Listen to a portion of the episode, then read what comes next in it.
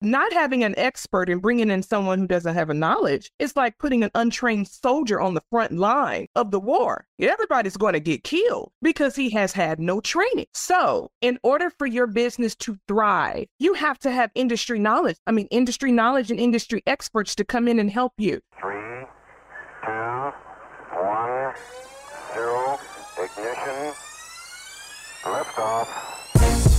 Ending small business failure. Welcome to the Small Biz Chat podcast with the #1 small business expert, Melinda Emerson. Melinda's goal is to end small business failure, and she'll give you the information you need to succeed and live the life you dream of. Now, here's your host, the Small Biz Chat lady herself, Melinda Emerson. Welcome back to the Small Biz Chat podcast, and we are now going to be talking with an expert who's going to talk about why all of us need to consider using industry expert in our business. Let me introduce my next guest. Her name is Jai Maze. She is a speaker, author, and community advocate. She is the CEO of Maze Freight Solutions, a third-party logistics services based in Overland Park, Kansas. Maze Freight Solutions provides logistical services, including one or more elements of commercial procurement, supply chain management, and fulfillment activities for all sizes and categories of enterprises. Jay wanted to change the lack of diversity in the logistics industry, which led her to start her business, Maze Freight Solutions, in 2017. Jai, welcome to the Small Biz Chat podcast. Thank you so much for having me, and I'm glad to be here. All right, Jay, you know how I do it. You got to tell me, how did you get on this journey that we call entrepreneurship? How did you get your sort of like expertise and then decide you wanted to do it for yourself? Well, I watched my parents growing up. My mother was a singer and she had her own group. It was a Christian group. And so as I was a child, my father was her manager and my father was blind. And so I always wondered, how is a blind man managing my mom, and how's my mom letting this happen? Because she's so, And so there's a gospel group, and we toured a lot around the country. She got to sing for Jesse Jackson. She got to sing with Earth, Wind, and Fire. She did certain commercials. She had 4 albums that came out, and I just watched how they were moving. And also, I have a godfather who is also blind. And he and my father went into finance together. So I was kind of, I can't say groomed, but I had great examples in front of me. Great examples that you can't let disabilities or setbacks set you back. And so I've always, my mother told me, she said when I was a child, I used to get her briefcase and I used to try to put her heels on. And I always wanted to be a businesswoman. Of course, as young adults, we look up to Oprah and we look up to other women like, oh my gosh, this is what I want to do and this is how I want to be. But we don't have a roadmap to really show us and tell us where to go. And so I put my hand in this and I put my hand in that, and I went into retail and I went into the beauty industry, and it just wasn't working for me. So, my father would say, try different things, and the one that's your niche, you'll know which one it is. And so I did. Well, I ended up in corporate America. And was I happy in corporate America? I was, because I was starting to learn. I was starting to learn camaraderie, to be around people, and just to learn the different pyramid of a corporation. A girlfriend of mine told me, she says, hey, there's this new company that's out. They're the bomb, and they're very family oriented, and it's in freight transportation. And of course, I've had uncles and cousins who drive big rig trucks, but the light bulb never came on to say you could be the person behind the scenes controlling the truck drivers. It never hit me. So I applied for the job, and I got the job.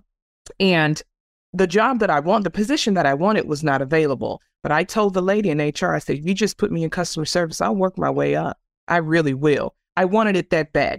If you're going to go work for a huge investment firm, you just want to get your foot in the door and you can work your way up. You can grab a network and maneuver and get to where you want to go. But I didn't just want to grow fast. I wanted to learn as I grew. So I started working for this transportation company. And lo and behold, the CEO saw something in me that I did not see in myself. and he took me under his wing, and a lot of the C-suite executives also. I was not afraid to ask. I was not afraid to ask, what is a SWOT analysis? I was not afraid to ask for managerial skills. I was not afraid to ask for skill building advice. I wasn't afraid of any of that. And I was never afraid to say, hey, what does that position pay? How can I get there? So what I ended up doing is going into sales. And in less than 5 years, I was top sales. Out of 1,000 reps, I was top sales, top 10. And so as I was on the sales floor, feeling good, feeling pretty puffed up, I noticed that the diversity was not there. There was not, there was a little bit of women, but the diversity that I was really looking for was not there. And so what I did, I asked my husband, I said, do you think I could open a company? And he's known my background, know my parents. I also come from a church background. So, your parents, and when you're in a church, I'm a PK. So I've been the praise and worship director since I was 6. So I'm not afraid of crowds. I'm not afraid of speaking. I'm not afraid of dancing or any of that, because they pushed me in front when I was 5. And so he said, I asked him, I said, do you think you can do this? And he said, of course you can do this. And that's what led me to open Maze Freight Solutions. 2 things. The lack of diversity, but I'm going to be honest. If I had known the information that I know now when I was 18 years old, I'd be, of course, a lot further than where I am now. Now, we are a startup. We'll be 6 years old this year, and God has blessed us exponentially. We've seen, extreme growth. But if I had have known, Melinda, what I know now, of course, we always want to say, if I would have known then what I know now, that's always the thing that comes in our head. But that's how I got started with Maze Freight Solutions. I wanted to help my community. I wanted to build my community, and I wanted to offer an alternative that you can work for someone, but also have that entrepreneur mindset. And that's what logistics does. And also educate everyone that everything that is around you, that you have on and that you eat, has to be shipped. So that's how it gets to your table.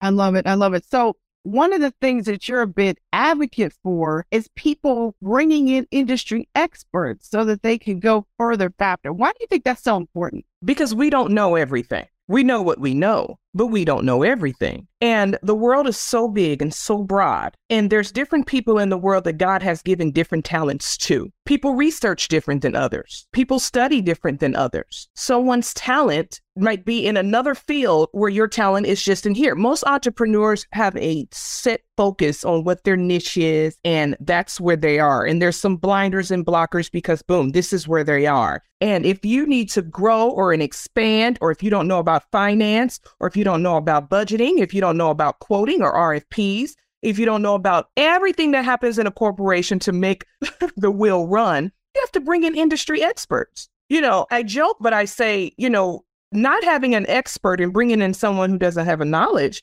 is like putting an untrained soldier on the front line of the war. Everybody's going to get killed because he has had no training. So in order for your business to thrive, you have to have industry knowledge. Industry knowledge and industry experts to come in and help you. What industry experts do is what you can't see, they see. What you don't know, they know. Because again, it's a broad mind. It's not a broad mind. It's just a narrow mindset that we've learned that we have to do this and that. And we also learned that we have to wear many, many hats.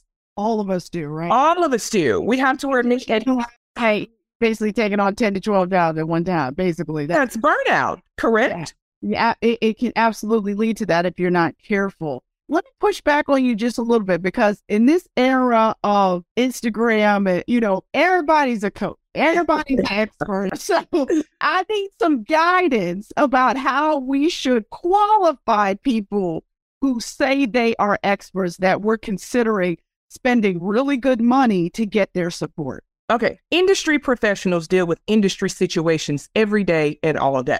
They maintain a wealth of information, updates, and insight. These insiders speak the industry language too. And as experts, they offer an informed perspective on trends, governmental rulings, potential downturns, labor situations, seasonal challenges, price fluctuations. By working with industry professionals, owners can remain in the know. Now, how do you know if you've got a good one? Check the resume. You check their pedigree. Check their resume. You look for their testimonials. You Google and do all the research. And you know what I found, though, Melinda? People nowadays, they've gotten so tech savvy, they can pull up a full resume. They've never done anything, but that resume will say that they were in Iraq, they were in Desert Storm, and they were born in 1975. How were you in? But here's what I say, experience, check the resume, look at their reviews, check their track record, look at their testimonials. Experience is the key to understanding. Test them. And I would look for results before I would pay the bill. That's one thing that I have learned. Get the results before you pay the bill. And I've learned that in business. I agree. So what is the best place to find an industry expert? Let's say I need someone to help me, build out a new sales channel in my business. Where might I find, what do you think are the best 2 or 3 places to find an industry expert? Right now, I wouldn't trust social media. Right now, I would trust the network. Trust your network. Trust your mentors. Team up with someone, a small business association, and they can be able to refer you to industry experts.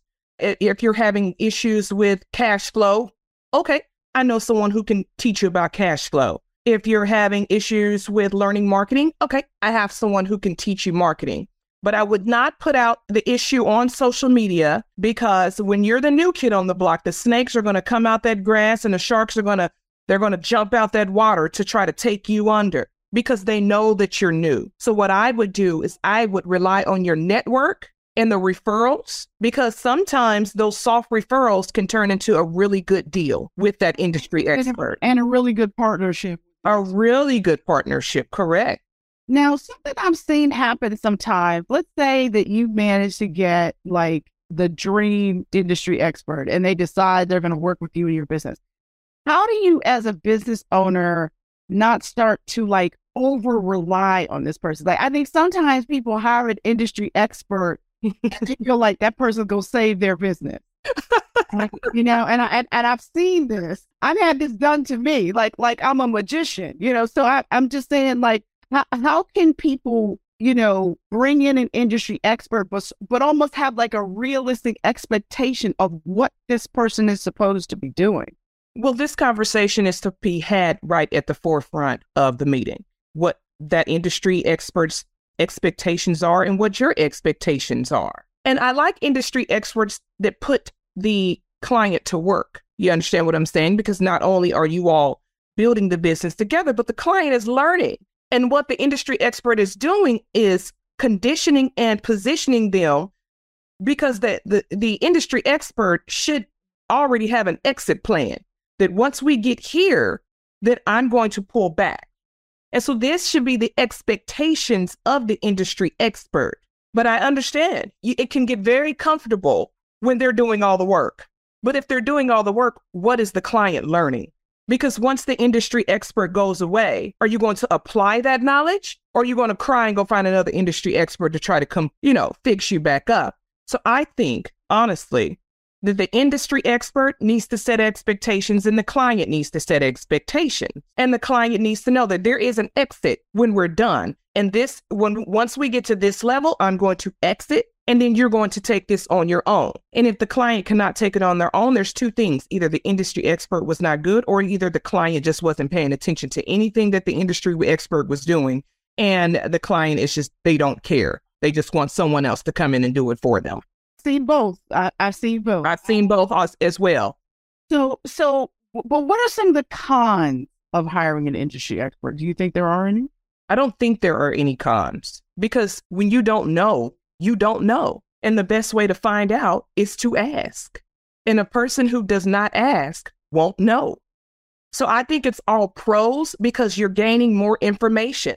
I just learned today, honestly, that there is sand mafia. There is a sand mafia. I did not know that, Melinda. I didn't know it either, actually. So you and I both learned it today. And I learned this from a young lady who was just talking about it. But then an expert came in and piggybacked what she was saying and quoted facts.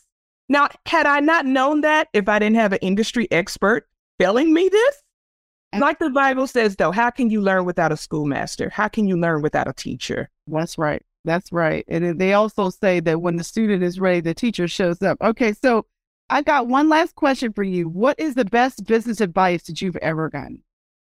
Grow slow and stay in control. That's the best business advice I've ever gotten. When we first started Maze Freight, it grew, and it grew too fast. And when I explained that to you, I didn't know how to handle the growth. So I had to pull in an industry expert to help me understand the growth of a business, because you only know what you know. I came from a sales background. I did not come from an entrepreneurship background. So I had to unlearn and learn some things. And I also had to add to my library. And the only way I could do that was with industry experts. So grow slow and stay in control. Love it. Love it. Thank you so much, Jai Maze. You are just such a breath of fresh air. I have enjoyed you immensely. I'm Melinda Emerson, Small Biz Lady, America's #1 small business expert. And I will leave you with this last thought. You never lose in business. Either you win or you learn. God bless everybody. Thanks for listening to the Small Biz Chat Podcast with Melinda Emerson. Subscribe to this podcast wherever you listen to podcasts, and join us next Wednesday for more fantastic information and interviews. You can find more sources and small business success strategies by visiting Melinda's website, succeedasyourownboss.com. Thanks again for listening, and we'll see you next week.